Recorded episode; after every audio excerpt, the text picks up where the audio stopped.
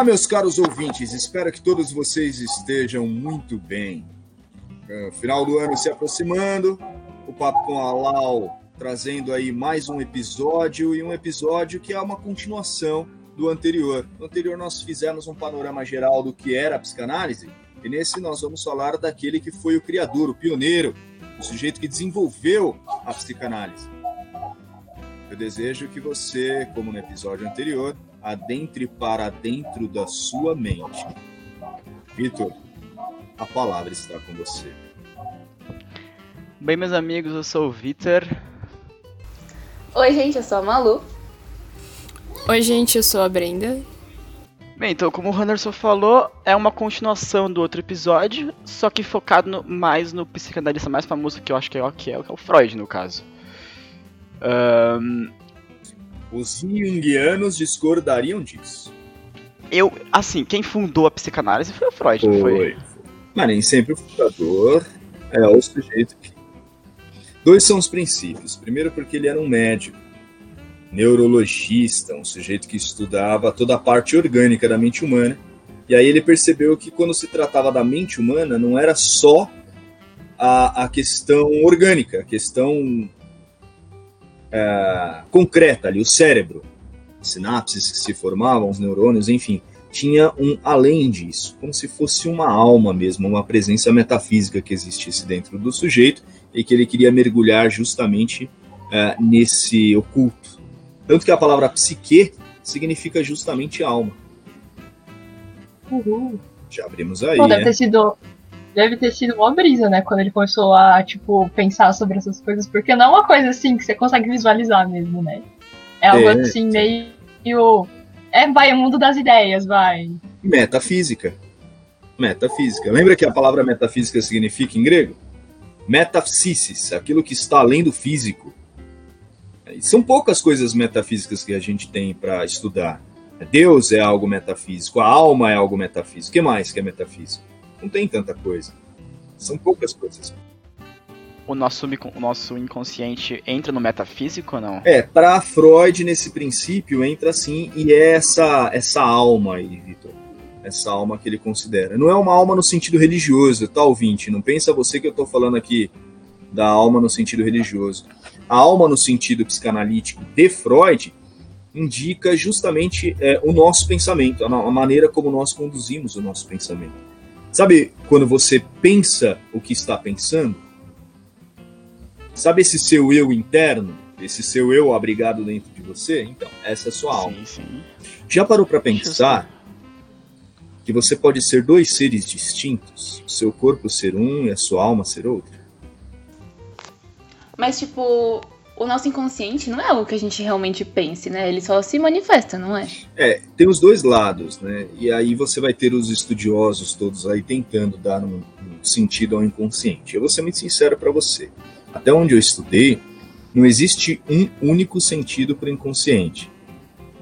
Existe a manifestação do inconsciente, que é o que Freud fala muito, mas é, eu entendi o que você perguntou assim.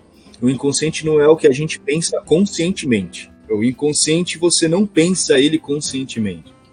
Que é um exemplo muito claro disso, que é bem freudiano, a questão do desejo. Às vezes, e muitas das vezes, você deseja algo ou alguém sem sequer pensar que você está desejando essa pessoa. É só realmente uma manifestação, é só realmente um, um, um despertar dos sentidos ou da sensação. E está muito ligado ao instinto, né, ao id. É por isso que o Freud fala que tudo era sexo? É, tem um sentido nisso também. Apesar que tudo era sexo, não é só é, numa esfera sexual mesmo, do ato sexual. A gente está acostumado, a, na nossa cultura, né, a considerar que o sexo é uma coisa é, em ato, mas não é somente isso. Né? Ele relaciona isso às primeiras vidas do homem, aos primeiros estímulos que nós recebemos, estilo oral, anal, enfim é, dentro de uma coisa que chama-se psicologia do desenvolvimento. É o instinto sexual, basicamente. Todos nós carregamos o instinto sexual dentro de nós. Você pode, na sua vida, inclusive, viver sem praticar o ato sexual. Mas isso não quer dizer que você conseguiu destruir o instinto sexual, que é uma força de excitação que existe dentro de você. Essa força de excitação, se nós soubermos canalizá-la, se nós soubermos usá-la, é, nós temos grandes êxitos na nossa vida. É uma força de excitação. E a excitação aqui, é claro que eu não estou falando no sentido fálico, ok? Mas Seria também. tipo a potência, né, de Aristóteles. É a potência, é, é a potência. É, eu acredito que é a, a, vontade de Schopenhauer, o conceito da vontade de Schopenhauer, aquela coisa do, do levantar da cama e ganhar o mundo. É isso. E é o que eu sempre falo, se nós soubermos canalizar isso. Fala, Vitor. Professor, como que qual foi o primeiro que você falou que ele era um médico, né? Mas qual que foi o primeiro pontapé para ele começar isso? Tipo, tal, ele começou por causa de tal caso e o que aconteceu para ele pro Freud começar a estudar a psicanálise começar a desenvolver as teorias dele? O pessoal fala muito do caso da Ana O, mas existe uma, uma história conhecida aí no meio psicanalítico que é interessante. O Freud ele assistiu uma apresentação pública de hipnose. Ele assistiu essa apresentação e ele ficou impressionado com aquilo, ele ficou impressionado com a capacidade que o hipnólogo uh, tinha de, através de sugestões para o sujeito que estava sendo hipnotizado, fazer com que ele tivesse aí algumas manifestações, como por exemplo, o hipnólogo ele fez a sessão para que o sujeito que estava sendo hipnotizado dormisse completamente. E todos os estímulos de sono, o sujeito realmente estava sentindo como se ele tivesse num sono profundo. Isso impressionou só. Freud, perdão. Mas sempre confundo, porque eles têm uma íntima. Arruma isso daí, Vitor. Ou não. Manda com esse ato falho. Manda com esse ato falho mesmo. Quem... Só é Freud. É, quem... São duas mentes geniais que mudaram seus é, tempos. Você não pode trocar nomes errados. Agora, nesse momento, entre Sócrates e. Dois caras barbados. É. Que falam da mente humana e do, do autoconhecimento. Acabou. É isso. É. Diriam alguns mais espiritualistas, vai que Freud seja a reencarnação de Sócrates. Hum? Será? Jesus. É... E Jesus, é a reencarnação de quem, né? não, não, não. É, é assim, ó. Jesus, Sócrates. Não, Sócrates virou Jesus para Freud, acabou. É isso aí. Eita, Puxa. onde estará ele agora? Você fez, você fez a parte histórica correta. Onde estará ele agora? Henderson Rocha. é, a aparência tem, tem, tem sido similar. E o que acontece. É sempre barbado. É sempre barbado, né? A barba é a representação. Mas a barba é a representação dos patterns, né? Eu já falei isso para vocês. Já. A barba é a representação é da força e também da sabedoria. Tem um sentido masculino nisso, né? Dentro da estética masculina, a barba tem essa representação. É que nem aquelas pinturas de Zeus, tudo barbado. É, exatamente. Forte. Os deuses tinham que ser fortes e barbados. Era a representação da força, né? No, através dos músculos, da segurança que se passava aos seus, e a barba como um sentido da sabedoria. Né? Eu sou forte para proteger e aniquilar, caso seja necessário, e eu sou sábio para guiar. Enfim, mas o que Freud acaba fazendo depois dessa sessão de hipnose é buscar estudar a hipnose. Ele tenta entender isso e aplicar é, essa ferramenta, que ele acaba usando como uma ferramenta, como um instrumento de trabalho, na sua prática. E nas primeiras, nos primeiros casos ele já vê sucesso, ele já vê que dá muito certo. E o primeiro caso mesmo registrado, que ele registra, é o caso da Ana O, que era uma moça jovem pra caramba, teve alguns traumas e que ela sofria de uma histeria. Histeria é tudo aquilo que está na sua mente e que joga para o seu corpo. Hoje a gente chama muito de psicossomático, né? E ela sofria de histeria, tremores, o corpo travava, havia, ah, inclusive, os músculos dela ficavam completamente enrijecidos. E ele percebia que através da sessão de hipnose, ou através dos estímulos que ele oferecia para ela, ele conseguia acalmar esses mal-estar que ela tinha, esse mal-estar que ela sofria. O caso da Ana O é o primeiro caso em que Freud aplica a dentro da histeria que ela sofria, aplica a hipnose. E quando ele aplica a hipnose, ele percebe duas coisas. Primeiro, que ele conseguia acalmar todos os estímulos, todo o mal-estar que ela sofria. e segundo que ele conseguia fazer com que ela jogasse para fora aquilo que causava o mal. É o que ele vai chamar de catarse. A catarse é a liberação da alma, é livrar a alma. E com isso ele livrava o doente da sua perturbação. É... Essa questão é interessante pra caramba, né? Porque Freud ele diz o seguinte: ele fala assim, antes da gente tratar o paciente, nós temos que conhecer a origem dos seus sintomas, a gênese, a gênese disso tudo. É, de onde vem? E na maior parte das vezes, um cara que apresenta um quadro psicológico afetado, um quadro mental uh, doente, tem causas na infância. E a infância, se você, meu caro ouvinte, você, Malu, Vitor e Brenda lembrar, a infância, a lembrança da infância que nós temos, parece que há uma nuvem, uma névoa sobre ela. Não tem tanta clareza, tenta lembrar de acontecimentos na infância. Parece que há uma névoa nessa lembrança. O que Freud fazia era descortinar essa névoa para que a gente pudesse entender as coisas. E entenda, à luz da razão. À luz da razão. Sem religiosidade, sem uh, esoterismos. O que Freud queria, o que ele mais desejava era fundar uma ciência então não havia um esoterismo por detrás disso, né? um ocultismo, uma coisa mística. Havia puramente a razão. A razão tentando interpretar o homem, a razão tentando desmembrar, desmembrar a mente humana, né, do orgânico para o abstrato, e a razão tentando, de certa forma, descobrir, desbravar aquilo que há de profundo no inconsciente. Lembrando um pouco o podcast anterior, meu caro ouvinte, é... o que é o inconsciente, não é mesmo? Imagina você uma sala arejada, uma janela aberta, toda clean. Uma sala onde todas as coisas são muito bem organizadas. Tudo muito ajeitado, há uma ordem em todas as coisas. E ali no fundo da sala, essa sala que tem uma janela onde o sol bate e entra com muita luz, muito calor, aconchegante inclusive. No fundo dessa sala, a parede que se opõe à porta, há uma porta pequena, pintada de branco, inclusive, e que quando você abre, se revela numa escadaria para um local muito bagunçado, estranho, escuro, profundo, misterioso, e que você, quando abre essa porta, por uma ânsia de curiosidade, tem vontade de descer e conhecer. Esse é você o seu consciente e o seu inconsciente. É... Eu ia falar isso. Eu pensei nessa frase, cara. Existe, mas você sabe, Brenda, que tem um fundamento nisso, né? Tem, tem uma frase que esses dias eu vi nas redes sociais, acho que foi no Instagram, que me chamou a atenção. Falou assim: busque conhecimento, mas não busque tanto, para você não ficar triste. Faz sentido pra caramba, né? Faz muito sentido. Isso. Faz olha, senhoras, olha, senhoras e senhores, eu prefiro ser um homem triste, mas com conhecimento, do que ser um ignorante risonho. Isso me lembra um pouco Schopenhauer, não sei porquê.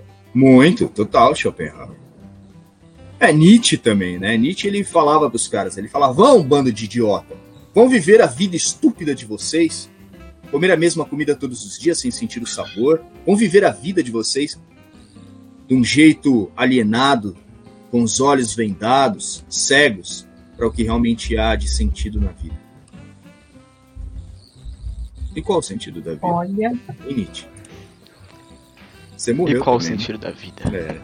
Para Freud, o sentido da vida é descobrir o que há de dentro, de mais profundo de dentro de você.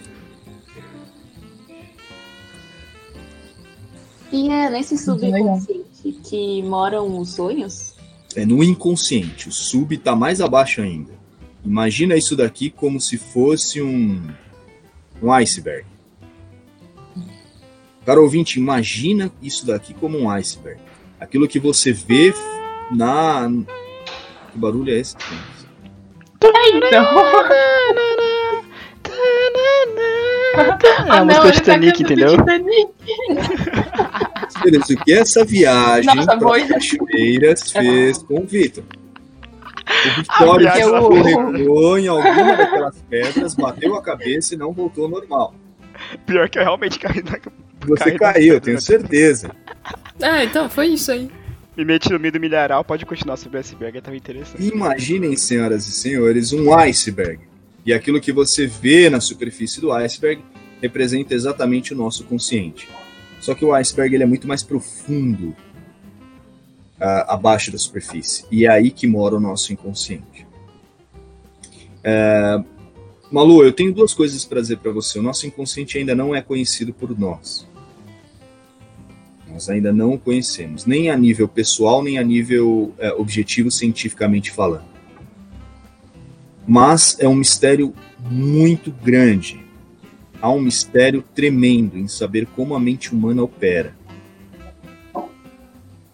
E se você parar para pensar, o mundo virtual, o mundo da tecnologia, busca simular exatamente a mente humana.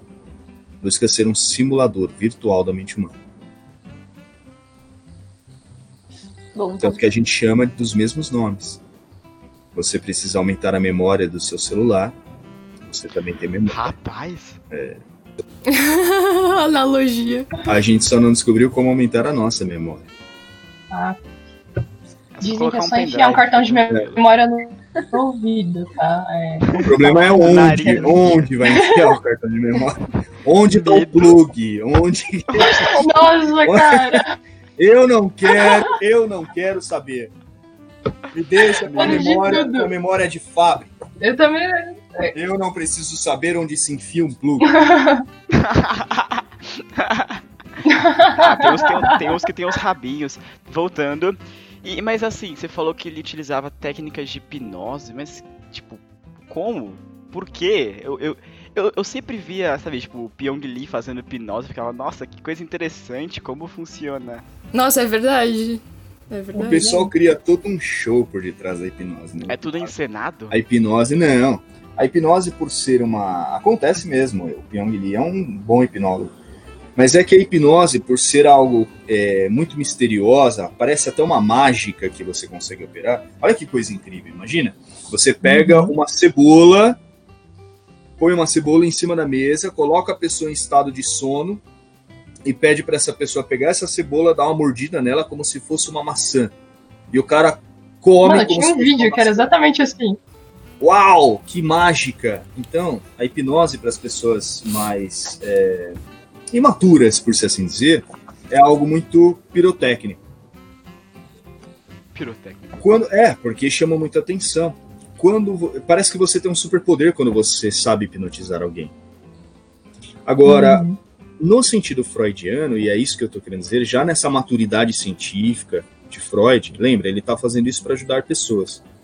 Ele entende a hipnose não nessa pirotecnia toda, nesse show, nessa coisa quase que mística, mas ele entende a hipnose como uma forma de acalmar os estímulos do consciente que o sujeito possui.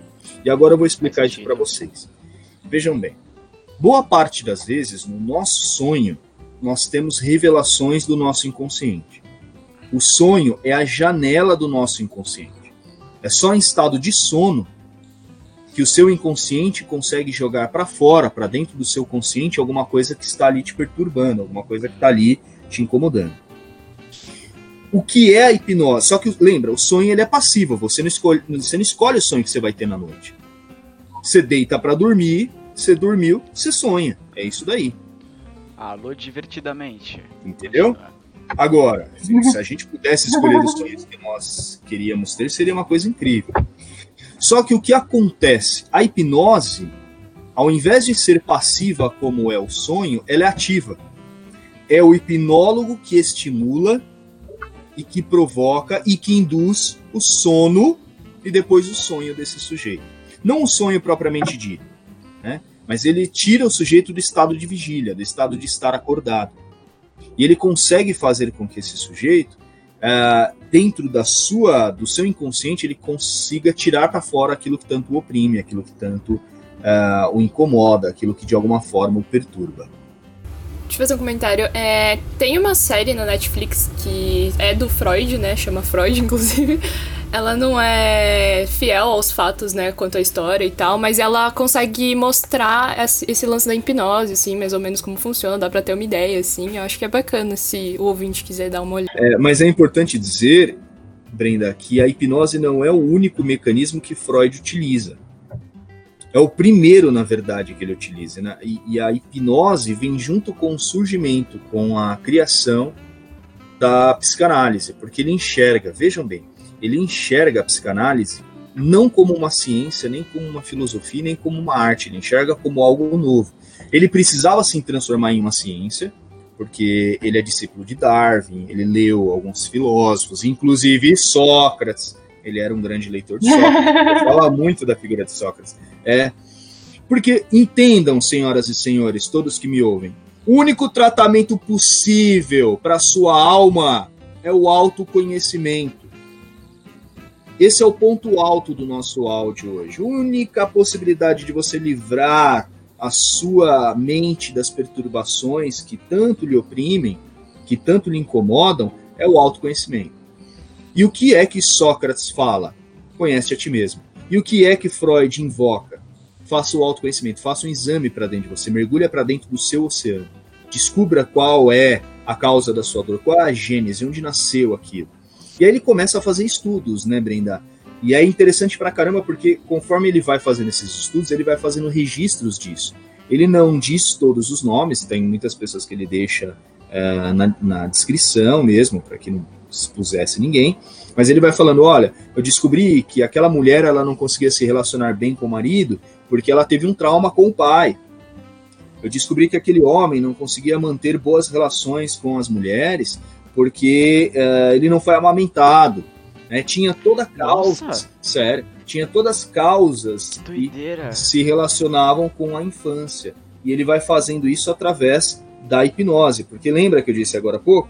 Na nossa infância, quando nós temos as lembranças de quando nós éramos criança, quase sempre tem uma névoa que deixa tudo no obscuro. O que Freud fazia era tirar essa névoa, era fazer com que o sujeito muitas vezes se revelasse. E sabe, senhoras e senhores, eu vejo que muitas vezes isso está dentro da sociedade e a gente nem imagina. Uma missa, um culto, uma reunião religiosa onde você pode gritar, falar, é um processo de catarse. Histeria. É, é um processo de catarse, completamente catártico. Né? Libertar a sua alma daquilo que você está sentindo. Então você chora ali uma culpa que você teve, você chora algo que você julga ter feito de errado, e aquilo te liberta. É por isso que libera endorfina e você vai pra, embora para casa com um bem-estar absurdo. É. Existem pessoas que vão fazer isso na academia, não vão falar nada com ninguém, mas vão puxar um ferro pra caramba até voltar para casa também com endorfina liberada. O grande segredo da vida é você conseguir estar bem com você. É, esses casos que você citou, eles têm a ver também com o complexo de Édipo, né? Alguns, alguns possuem. É o complexo de Édipo. Vamos lembrar um pouquinho do mito de Édipo. Era um sujeito, Édipo, que nasceu, ele, na verdade, história. é a história é incrível, né? Eu adoro essa. Ah, eu acho muito louco, cara. Eu também não canso de ouvir. Resumindo na trilogia. Ele mata não, pode o pai. Ouvir, pode falar à vontade. ele mata o pai e casa com a mãe. E olha como isso é psicanalítico pra caramba. Eu vou, eu vou começar a história do jeito errado, mas do jeito mais certo, no sentido psicanalítico. O que é? Quem foi Édipo? Um rei que matou o próprio pai. Olha o drama, caro ouvinte. E casou com a própria mãe. Olha que tragédia grega.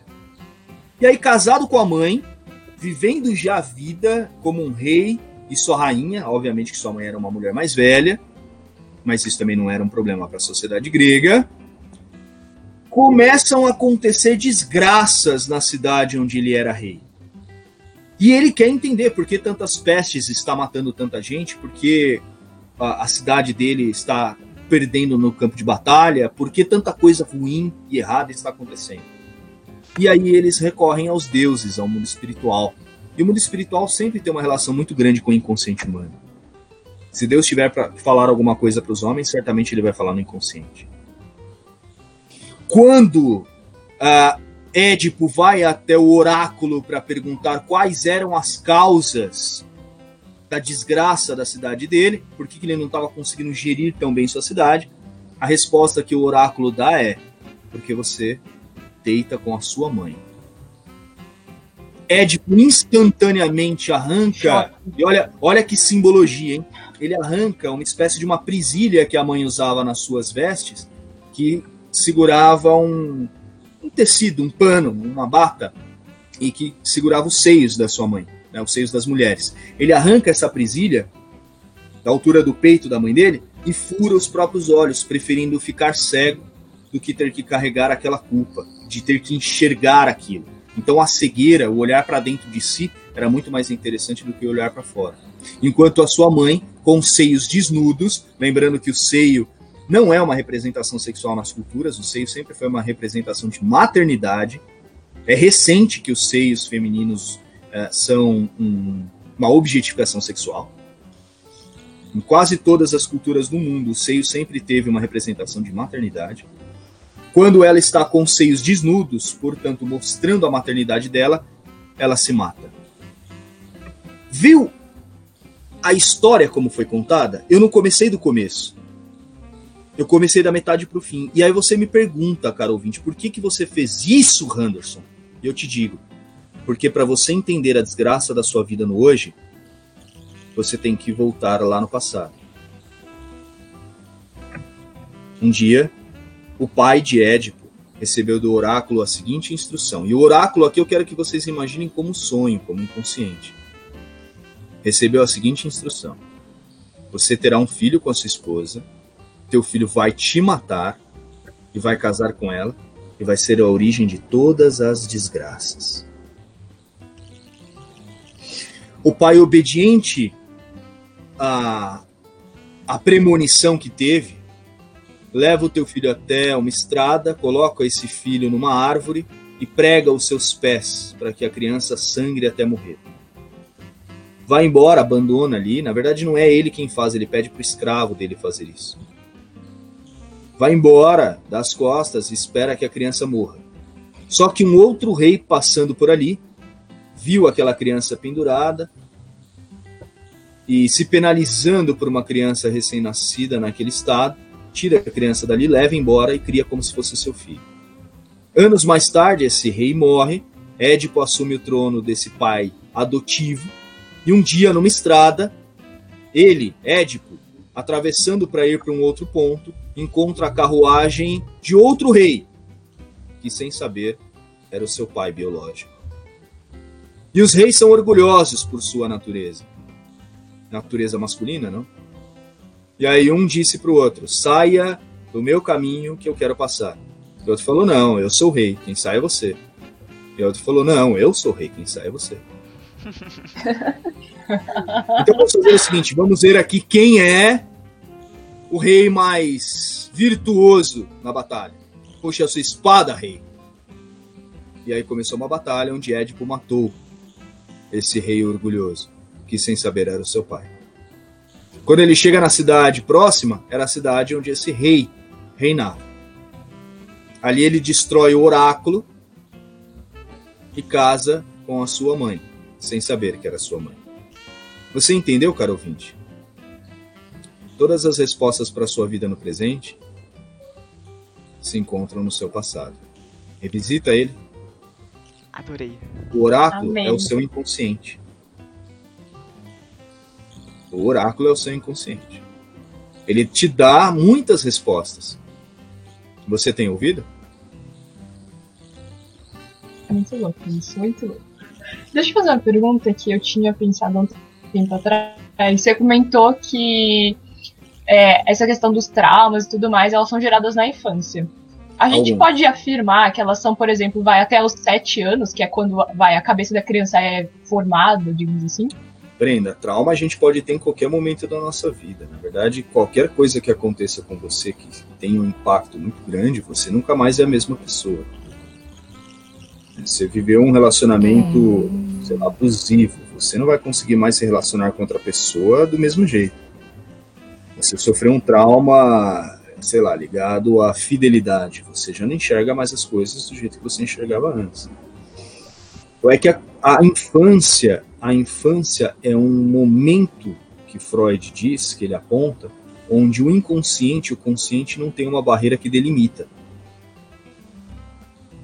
É por isso que se algo acontece na infância, e sim, você está certo, até os sete anos. Se alguma coisa acontece na infância, é, marca a vida do sujeito para sempre. Não tem para onde fugir. Não tem como você trocar de identidade, entende? Você pode cortar o seu cabelo, hum. você pode viajar para Shangri-La, hum. você pode ter outra identidade, você pode falar que tem outra família, tentar reescrever sua história, mas você não foge do seu próprio eu. O seu eu vai com você para onde você for. E ele vai com os traumas da sua infância. E, Henderson, você citou os, sonhos, os sonhos premonitórios né, na história do Édipo. Como é que Freud explica quando você sonha com alguma coisa que ainda vai acontecer? É, ó, meu caro ouvinte, presta atenção para você jogar no bicho com decência. para ele, para ele o sonho é a, é a realização de um desejo, maluco. O sonho é a realização de um desejo. É como eu disse para vocês anteriormente. Uma, tem uma coisa que a gente precisa entender sobre o sonho o sonho, passivamente, é a maneira pela qual nós conseguimos descarregar aquilo que está no nosso inconsciente. Então é uma espécie de uma libertação. E aí acontece muitas das vezes de você manifestar aquilo que você mais está sentindo. Sei lá, você tem uh, muito amor em alguém e esse alguém não anda muito bem. E aí você percebe que esse não andar muito bem relaciona-se diretamente à saúde dessa pessoa e que se ela perder a saúde ela irá morrer e aí você tem um sonho que ela morreu. E aí, alguns meses depois, essa pessoa fica pior dessa doença e morre. Aí você fala: caramba, eu sonhei com a morte dela. Na verdade, não é que você foi ali um místico, um ser premonitório, né? Que conseguiu prever o futuro. Não, não é isso. É que você, a sua mente, o seu inconsciente, foi capaz de registrar essas informações. É o que eu quero que vocês entendam. O nosso inconsciente, ele pensa sem que a gente pense é como se ele tivesse uma, uma via. Uh, é como se ele tivesse uma escolha própria. A gente deseja sem saber que está desejando. A gente sente sem saber que está sentindo. A gente tem medo sem saber que está tendo. E nos momentos oportunos se manifesta isso. O sonho é esse momento. E o sonho é carregado de símbolos. É interessante, às vezes você sonha, sei lá, com a figura da sua avó, e você pensa assim, pô, que tinha a ver, porque eu estava sonhando com a minha avó fazendo arroz na casa da minha tia. Nossa, que sonho no louco, domingo. cara, no domingo, é, parecia um domingo. Por quê? Porque a sua avó representa ancestralidade, a sua tia representa a continuidade dessa ancestralidade, você é a continuação dessas três gerações. E o arroz é um símbolo da fortuna, da prosperidade. O arroz é um símbolo da comida. E nada melhor do que dar algo para alguém comer para você dizer que ama esse alguém. Então, ali a sua avó, na ancestralidade dela, estava cuidando de você, fazendo arroz, que é o símbolo da prosperidade. Olha quantos símbolos. E você acordou achando que só foi a sua avó fazendo arroz. Não. É por isso que eu insisto, caro ouvinte. Faça um diário dos seus sonhos. E não deixa ninguém ver, porque senão vão descobrir muito mais de você do que deveriam. Escreve sobre você, escreve sobre os seus sonhos né? Eu posso ter certeza absoluta, tem coisa que você não vai conseguir entender ali a priori, não. Tem coisa que você não vai conseguir saber por que, que você sonha com aquela pessoa, por que, que tinha, sei lá, um cachorro correndo no meio do mato. Né? Por que, que você sonha com isso? Mas depois de um tempo, aquele cachorro vem a ser um símbolo, aquele mato vem a ser outro símbolo, muitas vezes relacionado a medo, a angústia. Ok? Por exemplo, se você sonhar que você caiu dentro de um milharal. Putz. Ou numa cachoeira. Ah, não! o cara mandou uma dessa. Como o senhor Victório. Mandou uma dessa. Olha, ele até fechou a câmera. o cara mandou, o cara mandou cachoeira. Foi só uma vez, tá bom? Foi só uma vez. Foi só uma vez, juro. É, os sonhos, na verdade, eles são símbolos que merecem ser desvendados. Merecem ser. Todo símbolo ele espera que você uh, o desvende. Todo símbolo é algo a ser desvendado. Os sonhos que você possui são símbolos que só você será capaz de desvendar, mais ninguém. O psicanalista, o psicólogo, eu vou falar do psicanalista porque estamos em, aqui em um podcast de psicanálise e eu não me sinto é, autorizado a falar da psicologia. É, o, o psicanalista nada mais é do que um sujeito que vai puxando esse novelo de lã. Ele vai permitindo que você enxergue aquilo que você está sentindo, aquilo que você está pensando, aquilo que está dentro de você. É por isso que quase sempre o psicanalista procura falar numa sessão de terapia sem olhar para você. Para que o olhar dele, a expressão dele, a microexpressão dele não te censure. É. Porque uma vez que você se sentir censurado, mesmo que você perceba, não no nível do consciente, mas do inconsciente, que você está sendo censurado, você automaticamente já não consegue mais expor aquilo que você está pensando, sentindo ou falando. É, então o objetivo do, do psicanalista para resolver os traumas é achar o início, né? O ponto de partida. É, ele é um Sherlock Holmes. Ele é um Sherlock Holmes. Da mente humana. Ah, Uhul! ele é um Sherlock Holmes. Ele é um Sherlock Holmes da mente humana. Nice. Elementar, meu caro Watson. Isso é incrível. Elementar, meu cara Yang. Nossa, não! Foi muito boa essa. Obrigado. Oh, perdi... bastante oh, muito fazer. boa essa daí, sério. Nossa, essa. Justíssimo. Eu sou o alívio cômico do podcast, vocês sabem disso. É. É, e o psicanalista, ele faz essa volta ao passado através de perguntas, né? Isso tem a ver com o método do Sócrates também? Também. Maêutica Isso. É porque nada melhor do que fazer perguntas para a pessoa conseguir se entender, né, Malu?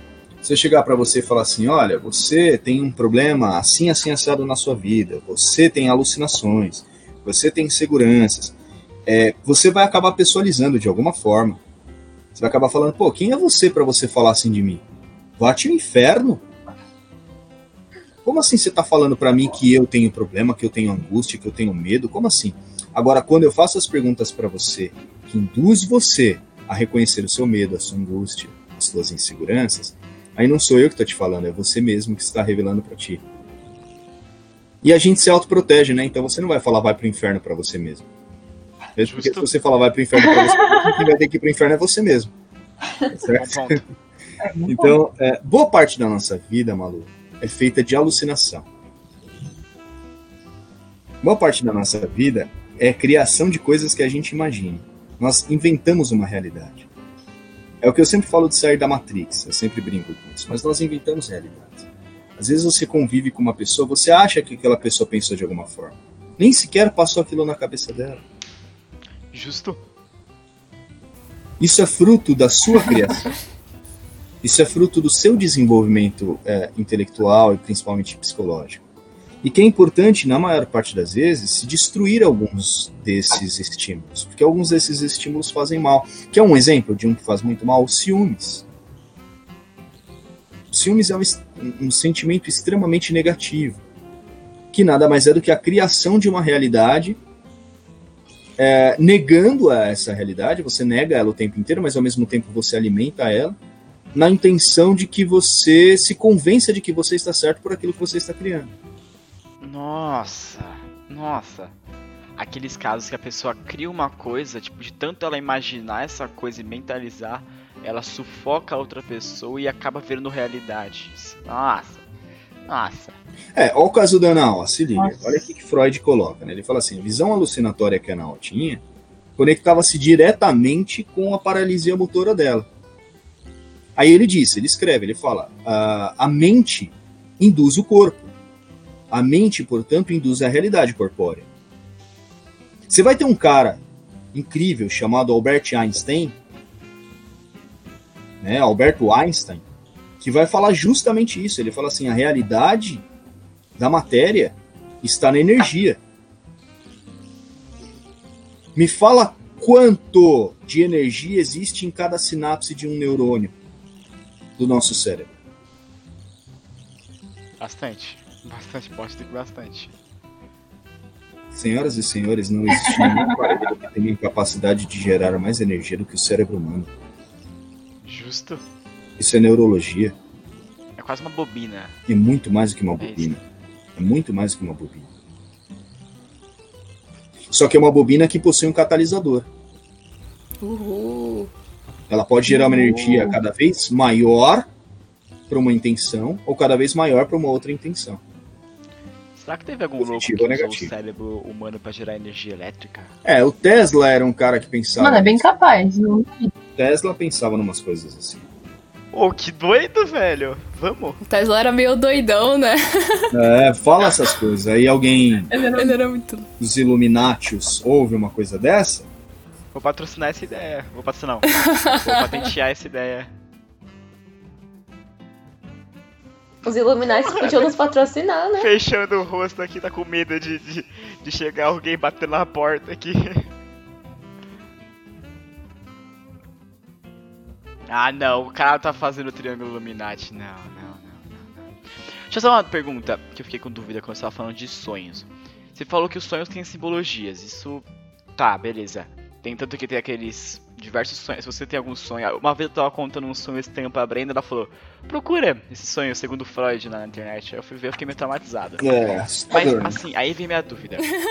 Eles são, eles são, eles não são símbolos universais, são. Então tipo, o Não, meu símbolo É, não é pode padrão, ser uma né? coisa que pra Maria, pra Brenda, pra você não são. Isso, Não sei. tá certo. Você tá certo pra caramba. Não, é um símbolo para cada pessoa. O sonho, ele é muito relativo, então você precisa de uma interpretação subjetiva, entende? Ó, deixa eu te falar uma coisa, Vitor. Eu vou fazer agora uma fala é, da minha formação como geógrafo. Geógrafo. A análise do sonho é como uma análise geográfica. Você tem que estudar os relevos, as planícies dele. Você tem que estudar a, a maneira como ele se compõe. É como se existisse um espaço dentro de você e você tivesse que desbravar esse espaço. Quando você acorda de manhã e você escreve o seu sonho, mesmo que seja um sonho muito louco numa folha de papel, ali você já está perdendo 80% do sentido do seu sonho. Só 80? Só 80%. Caraca, Mas pensei que era mais por mas, mas você também consegue lembrar ele depois, para que você possa associar com outras coisas.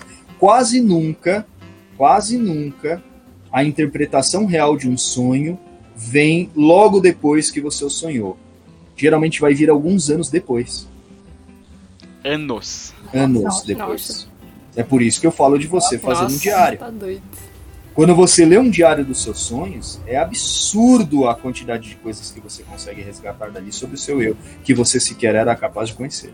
É um processo terapêutico. Fazer um diário de sonhos, gostei. Eu vou começar. Eu, eu, eu comecei, tipo, lá pra uns 3 anos atrás, comecei a fazer isso, mas eu desisti por preguiça. Mas. É bem interessante. RT, eu, eu também. Você repara. É. Meu querido diário. Não, é, não é nessa pegada. É aquele diário com veludo, a capinha de veludo, nada disso. A ideia do diário, a ideia inicial do diário é você pôr ali no papel algumas coisas onde alguns anos depois, ou algum tempo depois, você vai ler para se entender, para se conhecer. Por exemplo, ó, tá triste pra cacete? Escreve. Faz um diário cinza. Em algum outro momento da sua vida, leia aquilo que você escreveu. Você vai perceber a quantidade de informação que você tem. E Anderson, é, o Freud fala alguma coisa sobre paralisia do sono?